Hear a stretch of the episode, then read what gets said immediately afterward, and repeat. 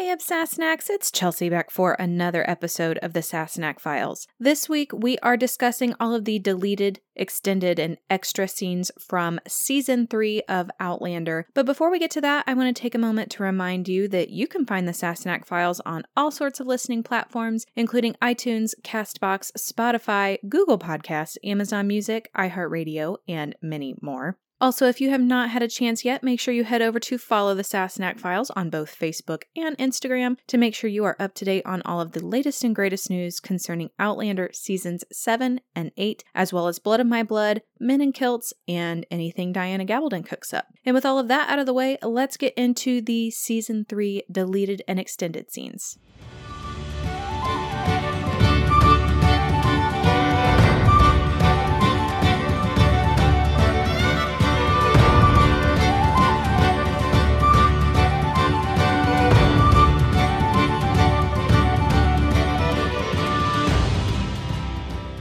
The first scene from season three that was completely deleted is called A Real Home. It's from three oh one, The Battle Joined. And it's a really cute little scene with Frank walking out onto the streets of Boston in front of their new home in nineteen forty-eight and having a quick exchange with the realtor and looking up longingly at his new home that they have just purchased.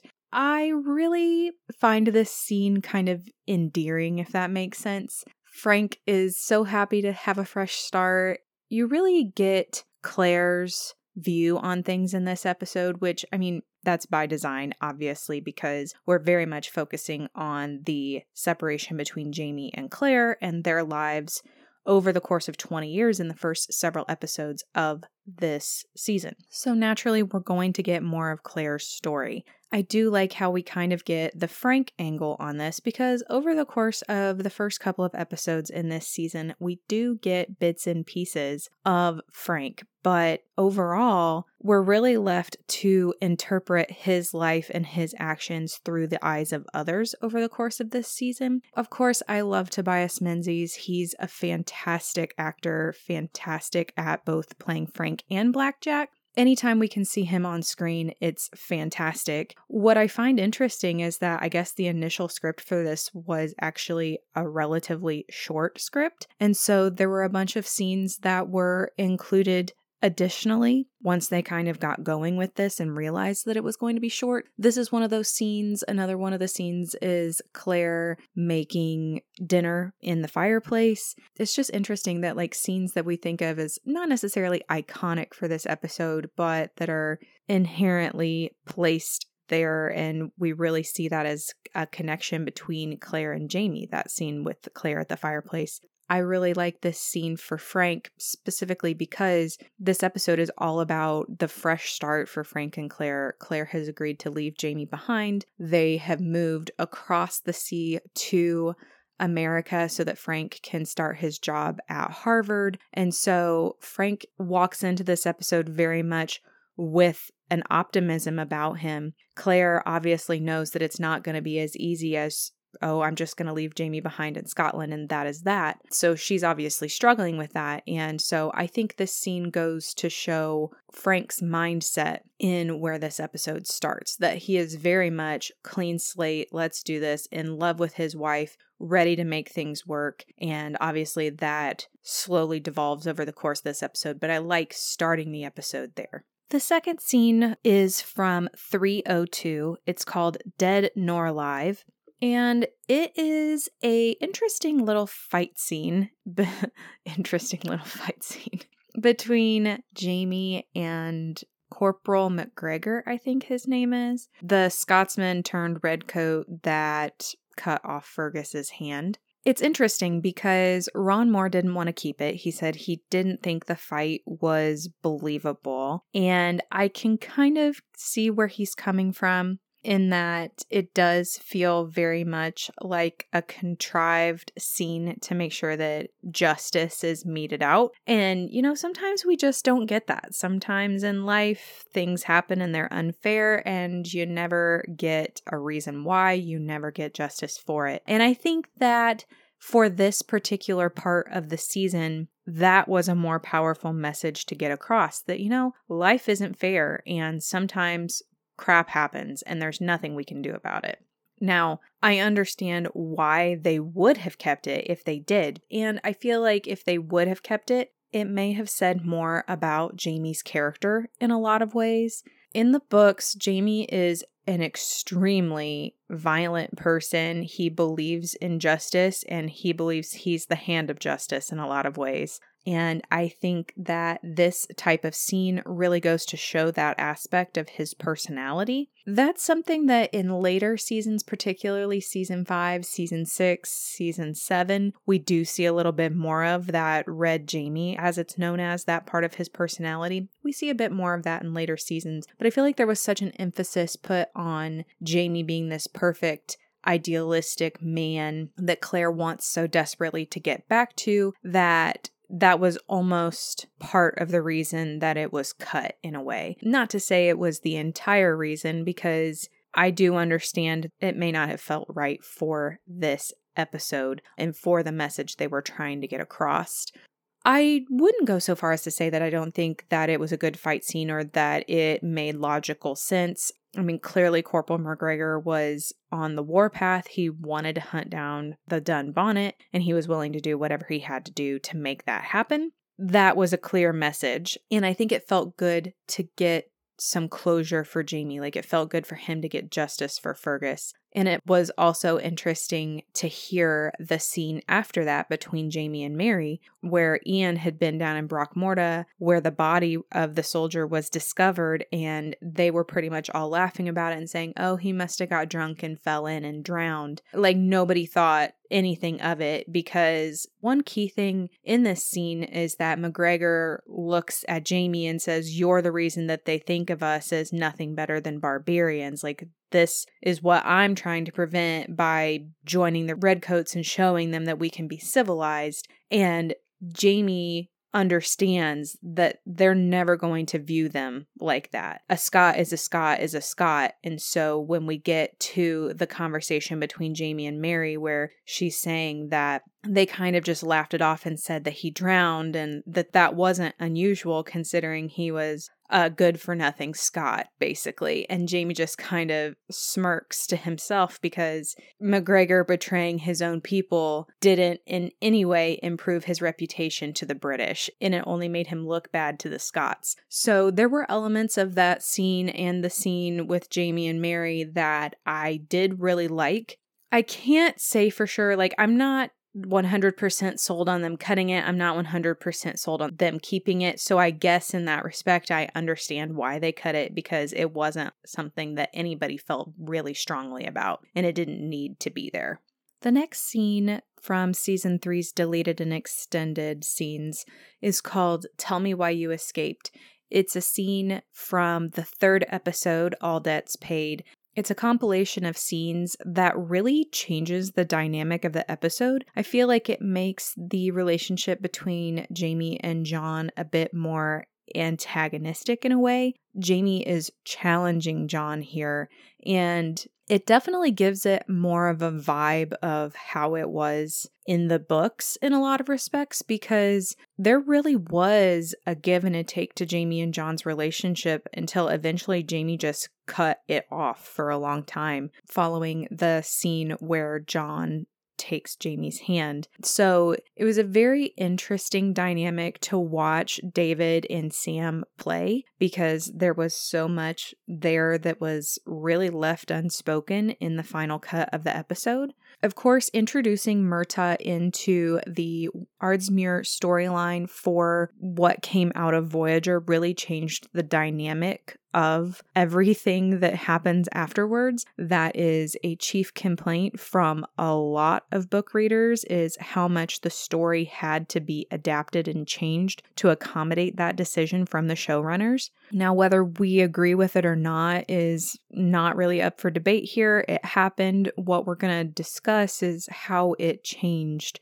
the story. In a lot of respects, whenever we look at All Debts Paid in particular, a story that was supposed to be about Jamie forming a bond with his fellow prisoners and taking on this role of McDuff didn't really happen. We didn't see that at all in All Debts Paid, because it was more centrally focused on the relationship between Jamie and Murtagh, which, yeah, if you're not a book reader and you had no expectations of what this episode was going to be, you wouldn't have any issues with it. It might even be one of your favorite episodes of season three. And understandably so. Everybody did a fantastic job. It was a great way to reintroduce Lord John to the audience. And I feel like the story overall is good. Part of this sequence of events, because this Tell Me Why You Escaped sequence is actually a compilation of several different scenes, picking up from when Jamie comes back from Selkie Island and then goes all the way through until the doctor arrives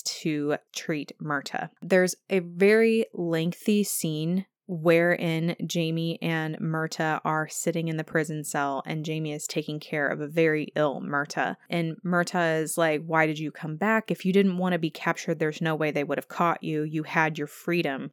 Jamie came back for Murtagh, and that is abundantly clear in this scene that was cut.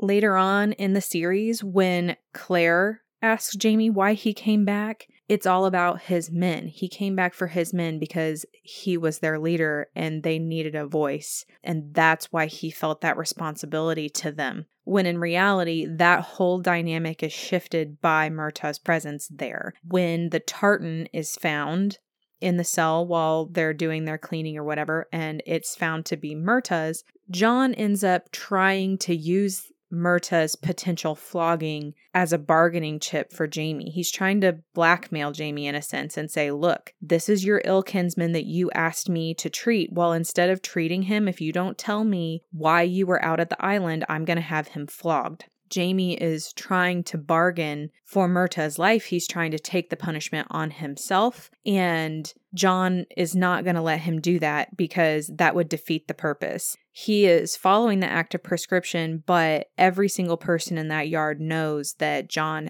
also has the ability to waive that punishment as the governor of the prison. When Jamie challenges him, that's a very interesting dynamic for that, because Jamie's just a prisoner. And while he is the voice of the rest of the prisoners and he is able to advocate for them, that's ballsy for him to stand up to John and be like, we're not here because we're testing my resolve. Like, we're here because you're testing your own, is basically what he's saying. And John begrudgingly has to admit that he's right. And so it's a very interesting dynamic. Also, I mean, I don't know that I necessarily agree with that. Um, in my eyes, I think it kind of makes John look weak. And so I'm kind of glad they cut it in that respect, because when you're looking at John admitting that a prisoner is right and then bowing out at the last moment, it may have been what was right for his conscience, but I don't think it did any favors as far as how we view John and how his soldiers respect him so much. But you're going to drag the entire prison out into the yard and threaten to flog a prisoner and then let another prisoner talk you out of it. Like, that just doesn't seem like that would be a realistic scenario. So I kind of agree with cutting that. And it's like Ron said, it also made going from that scene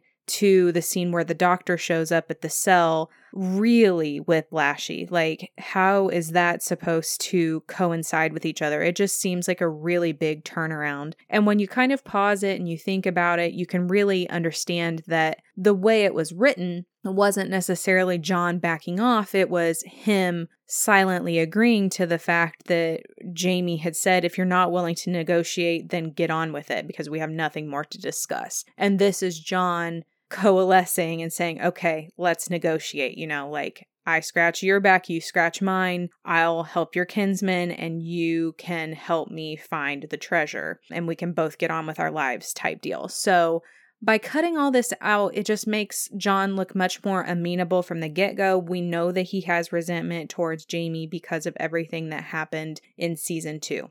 There's no questioning that that is the case. There's no questioning that John doesn't want to be at Ardsmuir, that crap happened that caused him to have to be there, and the sooner he can get out, the better. That all is very clear without having to have this confusion of scenes, in my opinion. So I agree with them cutting it. The second scene from All Debts Paid is not necessarily a deleted or an extended scene. It's called I Lost a Particular Friend, and I think it's more of an alternate scene. When they were originally shaping the scripts for the first half of season three, they knew that The Battle Joined was going to cover Culloden. What I recently learned when watching this D V D was that originally it was going to be just scenes from Culloden and not necessarily living Culloden through Jamie's eyes in a series of distorted flashbacks. While we were going through Culloden in The Battle Joined in its original form, they were going to cut to the British side and John and Hector and all of that, so that when we came back to John's storyline in All Debts Paid, we would be informed from that scene. Obviously, in the cutting room floor, we ended up coming to a more dreamlike version of Culloden as we lived it through Jamie's eyes and through Jamie's memories. So all of that from John's perspective got cut because it just wouldn't make sense to go from Jamie's dream state of Culloden to John, just cold cut to him mourning over his friend Hector. It doesn't make sense in context. They filmed it all, but they held on to it, and what they thought about doing was inserting it here in All Debts Paid when John is telling Jamie about losing his particular friend. I mean, this is a, a strong connection between John and Jamie. They both experienced great loss at Culloden. I also feel like watching this scene just gives you an inside view into the relationship between the Grey brothers, because we get very few scenes between John and Hal.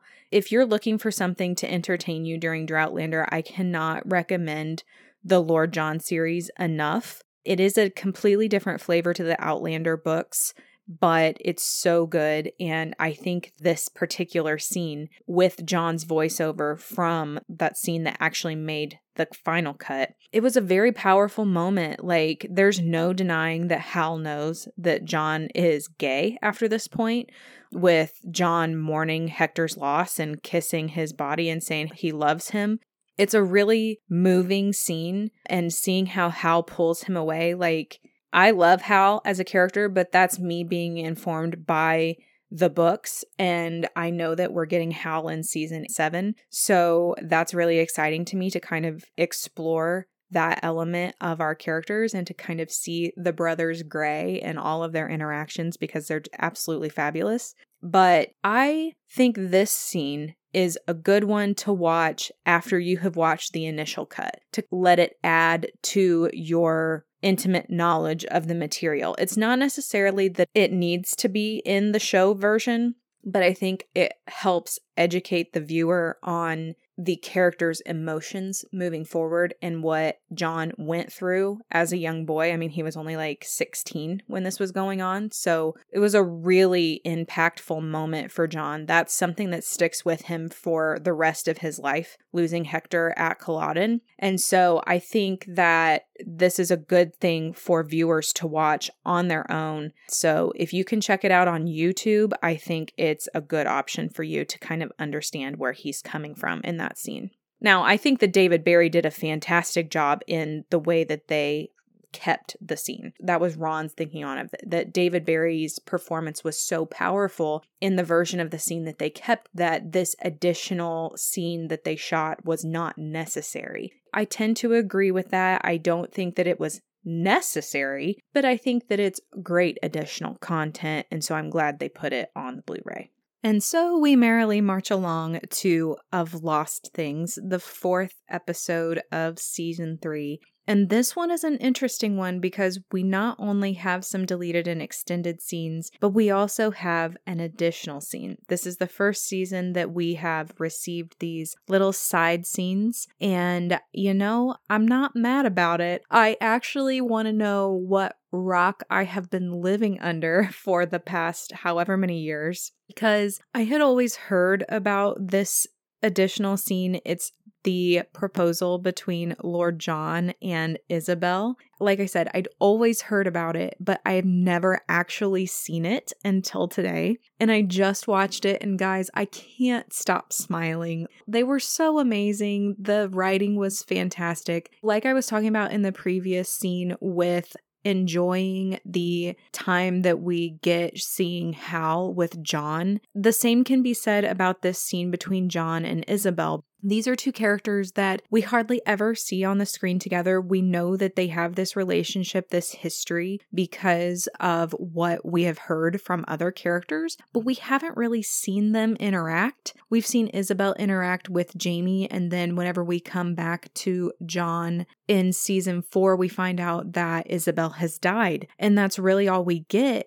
It's just so great to see this scene. I am always a fan of creating story to fill the blank spaces in time that we have with these characters. And we have yet to cover time in the books where John and Isobel were married to understand their dynamic. We get a little bit of the dynamic between John and Isobel in one of the Lord John books, but not nearly as in-depth as I would like to see, and I know a lot of people would like to see. But this scene, it picks up right after a chess game between John and Jamie. This is after Geneva has passed, and I'm fairly certain is right after Jamie tells John he's leaving.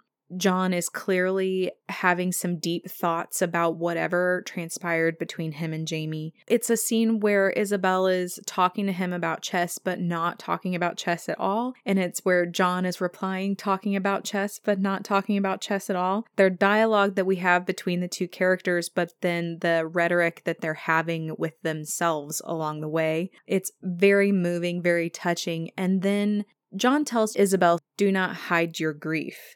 Basically, that grief is a beautiful thing and it's part of the human experience. Isobel asked him, "Well, what about your grief?" And he looks at her and he was like, "My grief." It's just a beautiful moment where she says, "You know, I've known you since we were children and I can see the differences in you. You're haunted now in a way that you weren't before." Um, and that's what war will do to a soldier. I think that's something that we're very much exploring as we march along into later seasons. But seeing it here in John, we don't notice it so much as viewers because we don't know much about John and we don't see John very much. And when we do see John, we see him through Jamie's eyes. So to see him through the eyes of a young girl that has known him all his life, and for her to make that kind of comment is very interesting, in my opinion. And he understands that by her seeing it, she's accepting him for his foibles, as it were. He makes the comment, "Sometimes one can be haunted by the living as well as the dead." He's, of course, talking about Jamie and how Jamie continues to haunt him, the want of Jamie and being unable to have him. And Isobel says, "I understand exactly what you mean because I see Geneva in Willie." I think that was a light bulb moment for John when he's like, "You know, I can see Jamie in Willie too." And this is where this desire to make a happy little family where he can be a father to Willie and Isabella can be a mother to Willie, and they can both have a piece of the one that they lost, so to speak. So this is kind of where this is evolving out of. And, you know, John does love Isobel. He loves her as a sister. It's not a romantic love, but there are more than one kind of love. And I think Isobel is just so happy to have somebody see her. That just, they see each other and they get each other. And I think that they did, relatively speaking, have a happy marriage. I mean, I know it wasn't a true marriage in every essence. They weren't passionately in love, but they were two people that had known each other ever since they were children. They got along. They understood each other. They were good parents to Willie. And I think it made sense in a lot of ways. John had no desire really to get married, but he knew that it was a choice that he was going to have to make eventually, or people would start to talk. And Isobel never thought she would have the opportunity to marry because no one ever looked at her the way that they looked at Geneva. So it's just a really good scene. It makes you laugh with the whole John saving her from the spider on her dress type thing, and the spider's been given his marching orders. It was really just a cute scene. And so for all of that, like, I just loved this additional scene. I think to date, it's probably my favorite. I have seen the additional scenes from season four and on, and I can't say I'm one hundred percent fond of those, but I feel like this scene from Of Lost Things was very good. The first deleted scene from seven oh four of Lost Things is called Keep Claire Safe. And it's a little scene of Jamie praying. And, you know, now that I think about it, I don't think it's a deleted scene at all. I think it's an extended scene from when Willie comes in and sees Jamie praying. But nevertheless, it's a beautiful little scene of Jamie praying to Saint Anthony to keep his family safe, Jenny and Ian and the children, Murtagh, and then he says, keep Claire safe. And it cuts to Claire reading on the couch at the manse. She looks at a cross on the wall, and then it goes back to Jamie. He says, keep her safe, her and my child. This is something that in the books, Jamie chants this. He prays for this at least once a day, sometimes multiple times. So I liked this aspect of it, of this scene. I kind of wish they had kept it, because one aspect of the show that we don't necessarily get, that I wish we got more, was Jamie's religious side. That's an integral part of his character. It's something that we've begun to explore a little bit more in later seasons, and I'm so glad that we are starting to get more of that, because it's just one of those things where Jamie doesn't quite feel like Jamie. Like, the book version and the show version don't quite mesh, because that religious element of him is not in the show as much. So it was really good to see that here, and I'm kind of bummed that they cut it. This next scene is a deleted scene called Let's Get Started. I actually agree one hundred percent with cutting this, because it really does not add anything to the episode. It's just more of Claire, Bree, and Roger searching for Jamie through the archives. Roger has uncovered some more material that they have to look through, and they don't find him, and that's pretty much it. So not really worth watching, if I'm being honest, and I totally understand why they cut it. The final deleted scene from three oh four is called What Are You Doing, Lady Jane? Ron Moore says that this scene was cut because it felt a little bit redundant. We'd already had a phone call between Joe and Claire, and so another one just kind of didn't seem to fit. And I really don't agree with that at all. I felt like this scene actually would have added a lot of purpose to Claire's story in this episode, mainly because the way that this season is structured, this episode of Lost Things leans very heavily on Jamie's side of things, and then the next episode, Freedom and Whiskey, leans very heavily on Claire's side of things. And I feel like we could have added a bit more stakes to Claire's story in Of Lost Things to create more of a sense of urgency. It's more about they're looking and looking and looking and can't find anything, and eventually they give up. And that's really Claire and Brianna and Roger's story over the course of this episode. This call between Claire and Joe really adds a bit more urgency to that story, because Joe is calling to tell her that the chief has extended Claire's leave multiple times, and now he's kind of getting fed up with it. He's like, you know what, I'm just going to replace her. And Joe's trying to cover for Claire, but he knows that Claire is not being completely honest with him either. So this is one thing that I feel like this call explores the relationship between Joe and Claire a little bit, but it also helps us to understand why Claire gives up. Because throughout this series, it's very much a, well, Claire would never give up on Jamie. Like, there's no way. There would have to be some sort of outside force applying pressure to her before she would even consider leaving Scotland and going back home. I think that this call really gives us that extra pressure that I feel like is kind of needed for this episode, mainly because it just adds stakes for Claire. I did feel like of Lost Things, it was kind of almost not worth it with what they did keep in to even reference Claire in that episode. It could have been very much just a Jamie episode, like Freedom and Whiskey was just a Claire episode. Okay, so no deleted, extended, et cetera scenes from Freedom and Whiskey, but that's okay, because that means we are plowing straight through into A Malcolm, which I know is what everybody wants to talk about. That is hands down the favorite episode of season three. And I don't think anybody is like ashamed to admit that. To be honest, Freedom and Whiskey is my favorite episode of season three, and it definitely makes my top ten all-time episodes list. But I'm happy to talk about A. Malcolm. I'm happy to talk about the reunion of Jamie and Claire. This first scene is called Walk to the Print Shop. It's really just an extended look at the production that went into creating eighteenth century Edinburgh.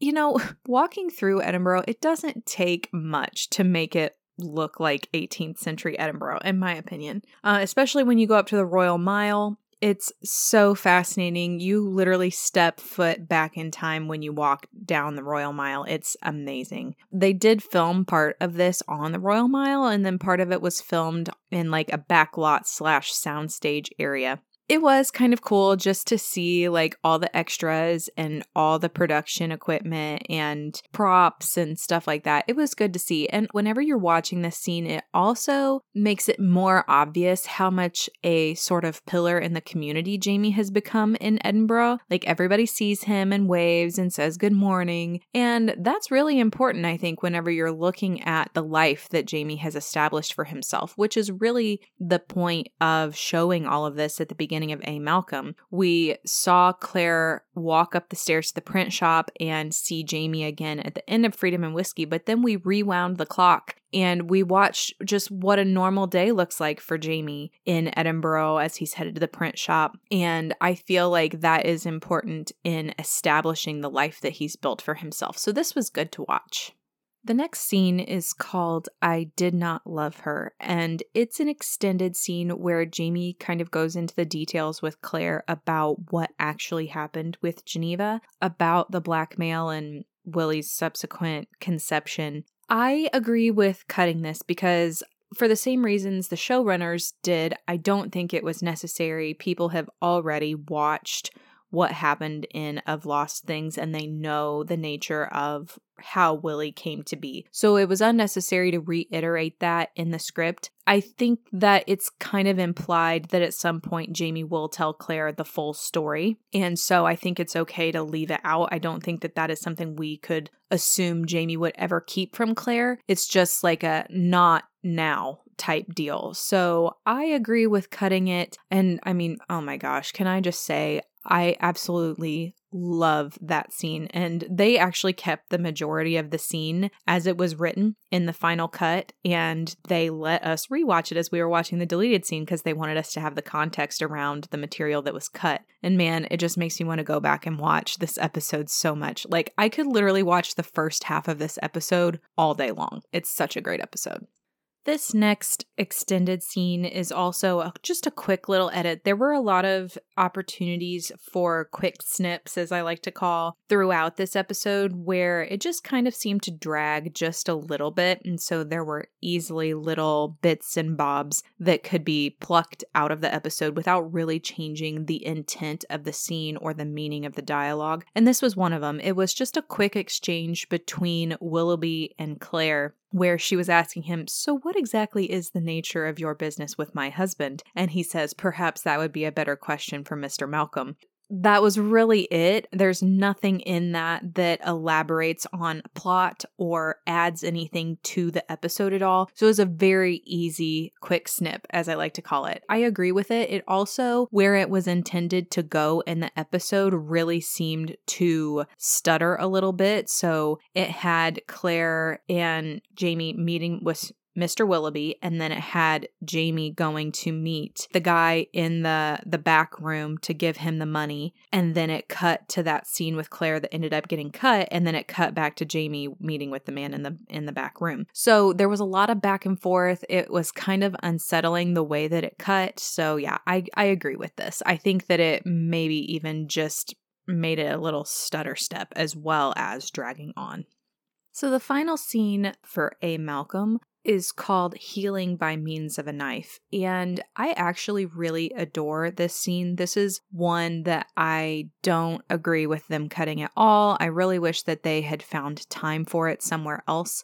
This was a really long episode, and I understand that they had to make some tough decisions. I just kind of wish that something else had hit the chopping block instead of this, because so much of Claire's character is her profession as a surgeon, but so much of what makes Jamie great is his acceptance of Claire and who she is and her connection to healing people. And this scene not only gives Claire a chance to talk to Jamie about her passion, her job, but it also gives us a chance to see why Jamie and Claire are so perfect for each other. Whenever she's explaining to him what a surgeon is, and that a surgeon by twentieth century standards is much more similar to a physician in that they're trained to heal people in all manner of medical needs, but also they have a specialty, and that specialty is trying to effect healing by means of a knife.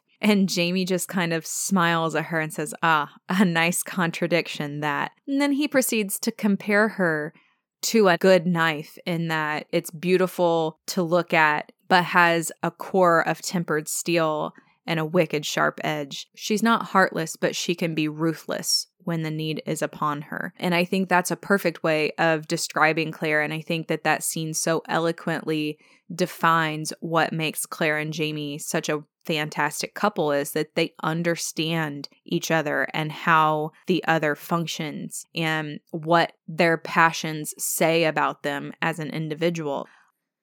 Moving along to the next episode in season three, Creme de Menthe. Oh boy, this episode was painful to watch, and so far the deleted scenes are not far behind. This first scene is called Is That Brandy? It's actually the deleted scene that goes after they search the basement, Sir Percival and his lackey, the guy that's blind in one eye. They come back into the parlor and they're talking about how they want to search Jamie's room, and Jamie says, okay, fine, you'll find nothing there except for some stale bannocks and considerable disarray from the jerk that you sent to check out my room earlier today. And then Sir Percival gets embarrassed and was like, I'd rather not extend this stay any longer than I have to. And they just kind of make a hasty exit. Honestly, this scene is so clumsy. I understand why they cut it, but also it just speaks to the bigger problem of this episode. Like, this episode had its good points, don't get me wrong. wrong, but there was so much about it that was kind of cringy. And this deleted scene was yet another example of that, in the fact that it just didn't make sense. Like, why would Sir Percival be so hellbent on finding this brandy and finding the alcohol? And he's like, and we're going to search every nook and cranny of this. And then all of a sudden just change his view. Like, he seems like far too much of a cocky piece of work to just give up so easily when Jamie insinuates that he sent someone else to inspect his room. So again, I understand why it was cut, because it really didn't make sense whenever we're talking about classifications of a character and assumptions that we have made based on what we've seen of him already. So it's just a contradictory scene in a lot of ways, very clunky, not well written at all. So yeah, chalk one more up to the disaster that was Creme de Menthe. The second scene from Creme de Menthe is a lot better. And to be honest, I think that we could have kept the whole scene here and found other places to trim in this episode, because it was so not good. And this scene was so fantastic, and I think Sam and Katrina did an amazing job. So it's hard for me to justify why any of this was cut. I feel like it's really important not only to see Jamie's jealousy here, but to see Claire's honesty as well. There's an element to this conversation where they're both trying really hard to have good communication, to say why Jamie's upset, for Claire to tell him why she made the choices that she did.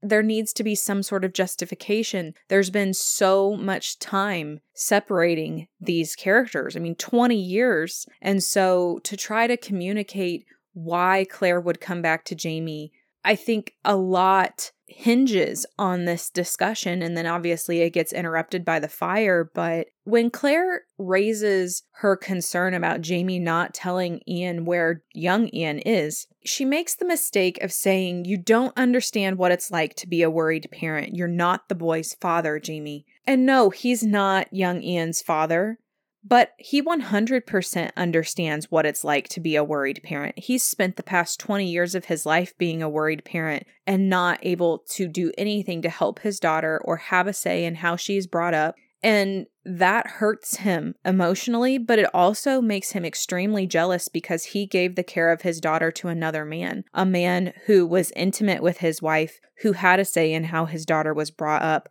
And so those elements of Frank are deeply embedded. They're not going away, and Jamie is extremely jealous of that. Claire's doing her best to say, like, look, yes, I tried to make my marriage work. I promised for better or for worse with this man, and he said he wanted to try, so we were going to try. And we did, and yes, trying included being intimate with him. But what did you expect me to do? Like, what choice did I have? So there's a lot in this scene that I think needed to be said between Jamie and Claire, not only because it would have made this episode so much better, but also when we get to the breaking point in the next episode between Jamie and Claire, we've already had this little tiff, this disagreement between these two characters, so that it feels like that explosion we get in First Wife has compounded on top of something.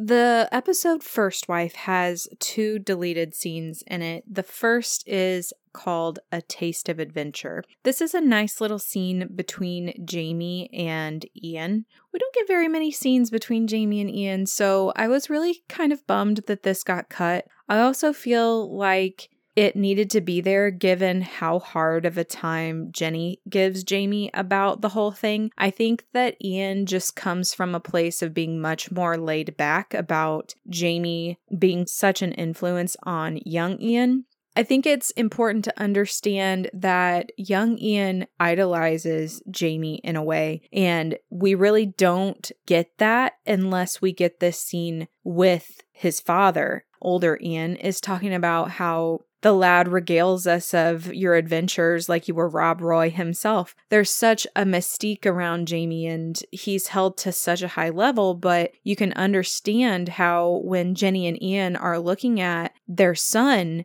how that can be concerning because Jamie's not necessarily living an honorable life in his smuggling. He's breaking the law, and that's not something that they want for their son. On top of the fact that, you know, it's like Jamie says, well, have you forgotten that you and I went to war when we were his age? And Ian says, I remember it every time I look down, and that's not something that I want for my son, to have him hobbling around on one leg or worse, come home in a box. So I think that adds a whole other level of understanding as a viewer whenever you hear those words from Ian. Like, he understands what a life of adventure means as a young boy and what you think it is versus what it actually is, and the realities of war and fighting can certainly become a nightmare very quickly, and that's just not something that he wants for young Ian. Then for the problem to also be raised with Jamie of, like, he says, you can imagine how you would feel if your child was being raised by someone who had their influence on them. Jamie kind of has to take a step back, and like, he fully realizes how that feels. In the last deleted scene we were talking about between Jamie and Claire, when Jamie's raging jealousy came into full view, that's exactly what he's remembering whenever we look at this deleted scene, and he can understand why Ian doesn't want Jamie to have such influence over young Ian. And Jamie says, he's like, I wouldn't wish that on anybody. Like, he knows how that feels to have another man influencing his child. So I really adore this scene between Jamie and Ian. I feel like we don't really have older Jamie and Ian scenes. We have a couple in season one, then that's really it. So I'm sad that this got cut. I'm glad we get to see it in the deleted scenes. The second deleted scene from First Wife is a scene called I Was Trying to Help. And this is an interesting scene for a couple of reasons. The first is it kind of gives an interaction between Claire and Joan, which we don't really see other than her barging in on Jamie and Claire's scene earlier in the episode. But I really feel for Claire here because in little Joni, this beautiful red-haired, brown-eyed little girl she sees Brianna so much, and you can really see that in her interaction with Joni and the way that she is tender towards this little girl. And she is explaining to her, like, look, I know that your mother's actions and your father's actions can seem really confusing, but it's just important for you to remember that whatever is going on between them is between them, and it really has nothing to do with you. You did nothing wrong.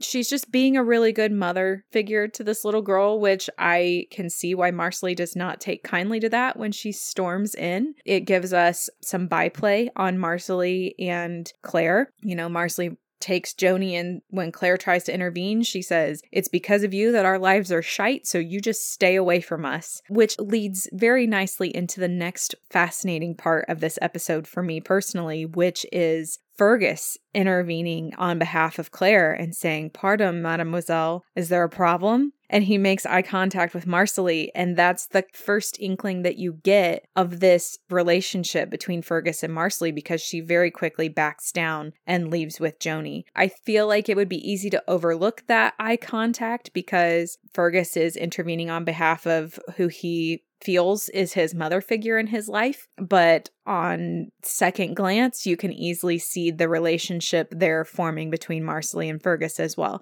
Since the episode was running long on time, I can kind of understand why it was cut, because it's not integral to the integrity of the entire episode.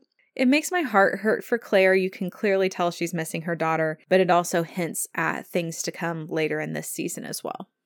And so we get on to the high seas with the next episode, The Doldrums, which we're starting to get into that stretch of season three where it is really painful and long, sort of like Jamie and Claire's sea voyage. I'm not a big fan of this episode. I'm not a big fan of the next few episodes, honestly, but there was some value in this first scene called Keep Your Hands Off Me Knives. It shows the building of relationships, as it were, between Claire and the cook on board the Artemis.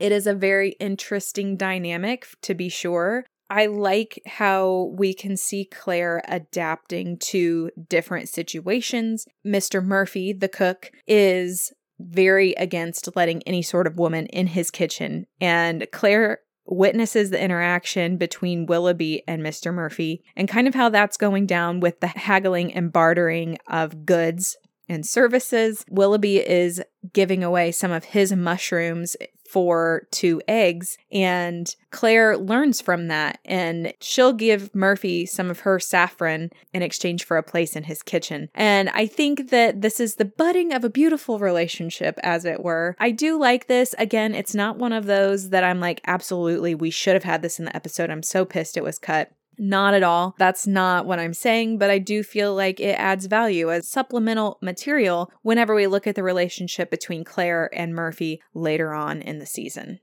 The next scene, called The Day Started Blending, is a cute little scene that kind of goes hand in hand with the deleted scene before that. It's another interaction between Claire and Mister Murphy where she is making medicines and she's singing, She'll Be Coming Around the Mountain. Murphy turns to her and goes, no singing. And so she keeps going and she just makes a face and she like keeps making her medicines. And then she starts humming and he turns around like he's going to say something to her and then he just walks off. It really is funny. We lose a lot of Claire's relationships with a lot of the crew aboard the ship that I think would have added some levity to the show throughout these next few episodes. But I guess I can see why they cut it in the long term. This episode actually had several scenes that were cut, which is kind of surprising to me because it did not seem like it was an episode that had a lot to pick from as far as scene variety. It wasn't one of my favorites. Like I said, it seemed like a relatively slow episode, so I was really surprised to see that the script was long enough that we've got several sizable deleted scenes. The scene, Think We'll Get Wind Today, is a very, very, very brief scene that kind of sets up the whole Hayes being the Jonah, Hayes being the reason that there is no wind. It's an interaction between Manzetti and I'm not sure what the other guy's name is, they're giving him a hard time, basically. And I don't think that we missed anything from this scene. I don't even think that they really probably should have put it in the deleted scenes, if I'm being honest, because there was just nothing of value here to look at. But yeah, it's there if you want to watch it in the deleted scenes. So the next scene for the doldrums is actually one that I kind of adore. It's another moment between Jamie and Claire. It's an extended version of the scene where Claire is reciting Goodnight Moon to Jamie. After that, Jamie asks, "Do you miss her?" And Claire says, "Terribly." In the locked cut, it fades and it hits the next day. In the extended edition of that scene, we continue to go on and Jamie and Claire talk about Brianna and how she doesn't need to get married right away because in the future, women can marry for love. When they're looking at the pictures of Brianna, Claire pulls out the portrait of Willie. And this leads into a conversation about who is taking care of Willie. And by extension, Jamie's connection with Lord John and how all of that filters in. So it's kind of backfilling all of this information that Claire doesn't have for a similar reason that all of that information about the blackmail and Willie's conception was cut from A. Malcolm. I think they generally cut this. The viewer already knows. However, I feel like it it's a different flavor in some respects because this is packed in with all of Jamie's emotions that he's also feeling. Young Ian's been kidnapped at this point. Brianna is two hundred years away. Willie is entrusted to the care of John and Isobel. So Jamie really feels like he's at a loss. Like he doesn't have any control over any of his children. And even Marcelly is hell-bent on marrying Fergus. And so the two children that he has left are ready to step out of the nest and fly. And he's holding on for dear life because he feels like that's the last semblance of control he has over any of his, his children, so to speak. For that reason, I feel like that scene is kind of important for a viewer to see. And, you know, I thought whenever I played this scene, I was like, oh, yeah, I've seen this one. And as it played and all of the stuff about Lord John and how good of a man he is and how he's caring for Willie and how Jamie knows him, I don't think I've actually ever seen that. So I'm just kind of getting surprises left and right here today as I'm watching all of these deleted and extended scenes. Little nuggets of gold, let me tell you, on all of these special features for season three. The last scene that was deleted from the doldrums was yet another good scene. And so this really pisses me off that so many good scenes were cut from this episode because this just was not a good episode at all in its final iteration. And so seeing so many great character moments cut from this just breaks my heart and irritates me so badly. And so this scene was a scene between Fergus and Jamie, where Jamie finally gives Fergus some sort of explanation as to why he is so set against Fergus and Marcelly marrying. And what it is, is Jamie knows Fergus's lifestyle. He knows that he enjoys playing the field and having sex with multiple women. And like, he's very experienced and that's just how he was brought up. And that's how he will always be in Jamie's opinion. Jamie doesn't feel that his lifestyle meshes with what he wants for his daughter. He's worried that Fergus is going to grow bored with Marcelly, that he doesn't love her the way that he thinks he loves her, and that at the end of the day, he's going to end up leaving Marcelly, and Jamie knows what it's like to be without the one that he loves, and that's the last thing that he wants for his daughter. That is the explanation that Jamie offers to Fergus in this scene. Rightfully so, Fergus is pissed off that Jamie immediately jumps to that conclusion about him.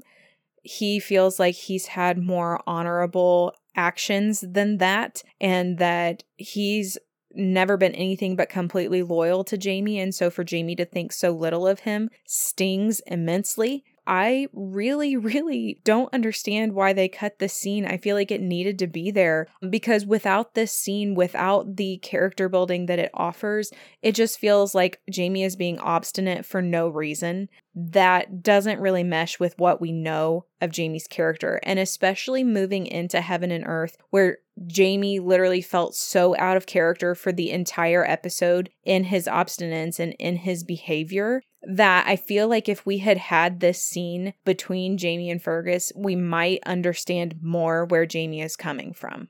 There were no deleted or extended scenes from Heaven and Earth, but the following episode did have one at the very end. It actually is called Welcome to Jamaica. So it was supposed to take place after the turtle soup sequence, and I actually really agree with the choice to end the episode with turtle soup. It's definitely the high point of that episode. I think it's a great reunion scene. It's fun, lighthearted, after such a mess of an episode and all of the confusion and just weirdness and everything that's going on. I think that ending it on a light note of the turtle soup sequence was really good. And it's like Ron Moore said, he said after that, it was very clear in the editing room that that was the end of the episode. So trying to add anything onto it really just felt like a weird place to try to end an episode. While the dialogue is very cute between Jamie and Claire, talking about Claire taking advantage of Jamie while they were both drunk or whatever, and Fergus and Marsley clearly not getting any sleep the night before. Like, it's all very fun, but not necessary. And I will say that if it's one thing this scene makes me realize in its entirety, it's how talented our actors are, because they're literally on a ship with green screens all around them. I don't know about you, but I don't know how they can really get into a scene and envision their surroundings, because they're literally talking about like Port Royal's straight ahead, the jewel of the Caribbean, and Jamie and Claire staring off into like, we're really close, you know, like we're gonna find young Ian. And it's just green screen. Whenever you're watching the show, not for a minute does it take you out of it. Like, you wouldn't think that they were looking at anything other than the ocean and all its glory. And instead, it's just a bunch of green screen that gets added in post. Scenes like this always make me appreciate what fantastic actors we have. For once, I actually agree with the producers and the editors. I don't think that this scene was necessary for this episode.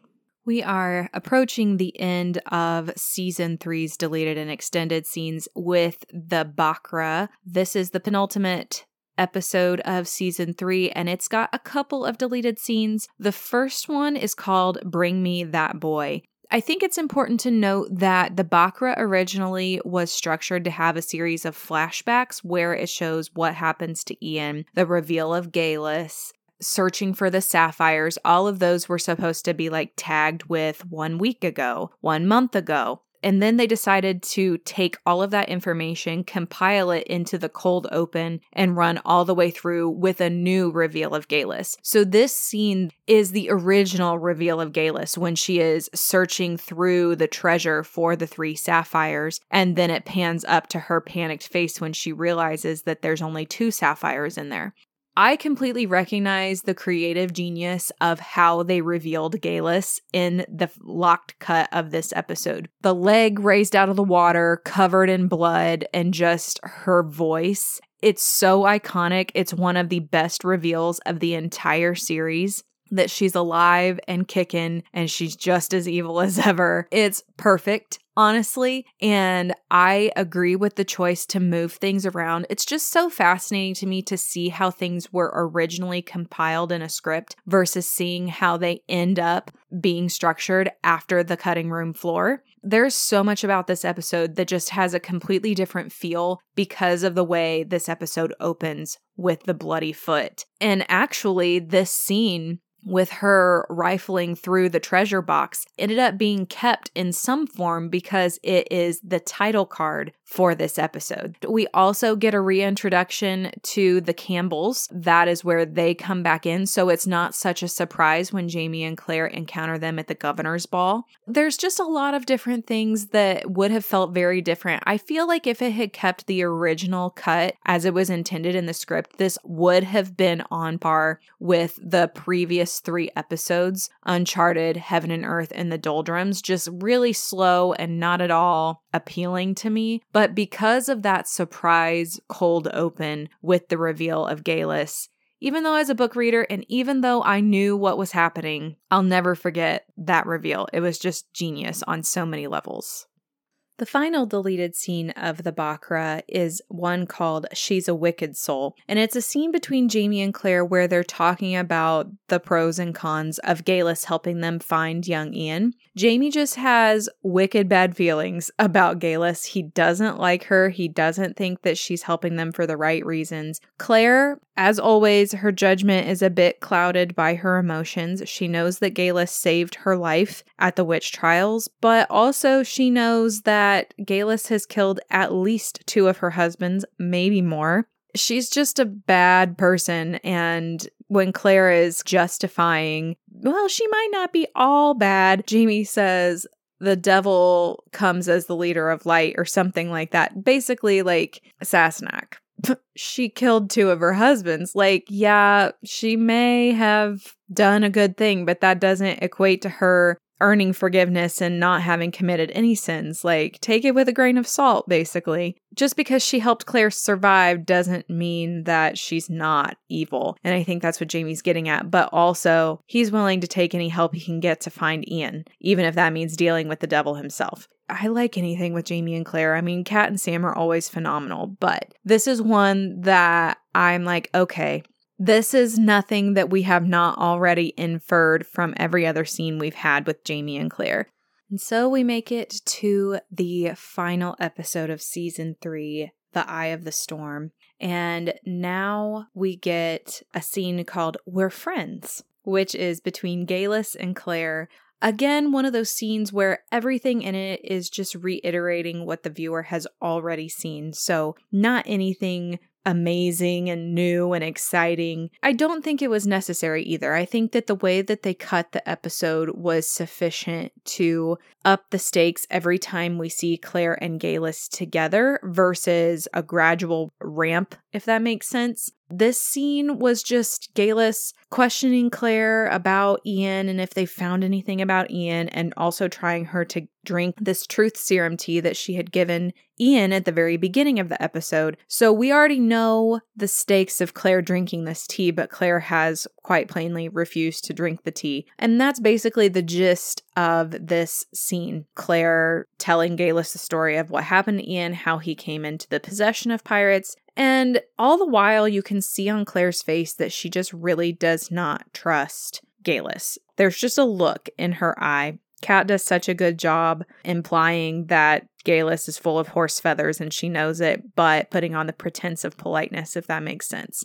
This next extended scene is called Our Paths Keep Crossing. What it really is is just several long beats that ended up being cut from the final cut simply because it just started to drag. One in particular moment was one of the slaves pouring the tea back into the teapot, which since the last scene, We're Friends, got cut, having the tea in that scene didn't really make sense, so they cut that. They also cut some of the bits and pieces from Claire and Geillis' conversation, as well as the entire run out to the canebrake where the witchy ceremony was being held. While they're running out, there's this huge crocodile that's hanging from the tree that they've caught.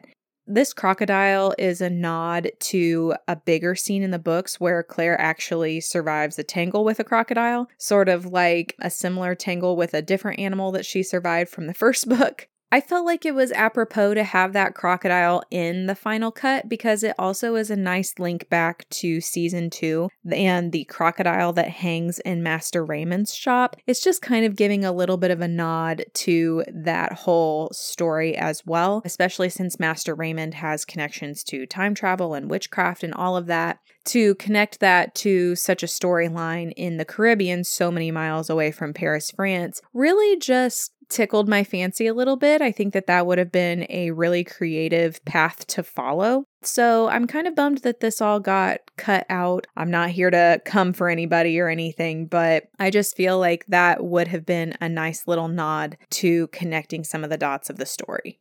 So the final scene is simply a director's cut of the whole dance around the bonfire, Margaret's prophecy, Brianna coming through for Jamie and Claire, finding young Ian. this director's cut is actually how it was originally written in the script. And I'm actually really glad that they changed all of this and simplified it, took some lines out. They ran some scenes together. And instead of cutting back and forth between what was happening with Jamie and Claire, what was happening with Margaret and Willoughby and Archie Campbell, they just kind of streamlined it all and made it feel a lot better, a lot more cohesive. I was a much bigger fan of how this ended up coming together in the final cut, I'll be honest. There's not really any content that's different. They did have sort of a prolonged interaction with all of the slaves, particularly the witch doctor, the guy that was wearing the crocodile head. There was a bit of a prolonged interaction before Willoughby came in and saved Jamie and Claire, but honestly, nothing super standoutish. It was more so how things were lifted out and placed in other places to create a more cohesive story. And I think if you ever question how much things change from how they were shot to what they look like after they go through the editing process, this director's cut called The Prophecy is a wonderful example of how things can change so miraculously. Honestly, the past couple of episodes that I've discussed for season three have all had major editorial reworkings. And I think that for the most part, they do work. There are some choices that obviously I didn't agree with, but nobody's going to agree on everything. But overall, this director's cut, I think, is is useful more as a learning tool, as more of an illustration of what something would look like if it always proceeded directly as the script instructs, versus if you have that final editing room process and you go through and you watch and you cut and you rework and you watch it again and you rework. The editing process is so long, especially for shows like this that are basically movies in and of themselves with their production quality. So with all of that, that wraps up the deleted and extended scenes for season three of Outlander. We haven't really had any big Outlander news. I was hoping we were going to get something for season seven part B over Valentine's Day, but obviously that didn't happen. I am following all of the newest cast members that were announced for Blood of My Blood just to kind of see if I can catch any details. And I noticed that Hermione Corfield had her first day of filming today, which is February nineteenth, twenty twenty-four. So that's cool that they are starting to film the Beecham storyline of the prequel as we speak. But other than that, we haven't really had much by way of information dropped, and I'm hoping we're going to get something for seven B soon, but I know they're still trying to sort out this Lionsgate mess in the U K, and we're not likely to get anything until they get that sorted out. I think that's all I've got for this week. In two weeks, we will be doing Droughtlander Book Club on the Amber Brooch. We will be splitting that into two parts to discuss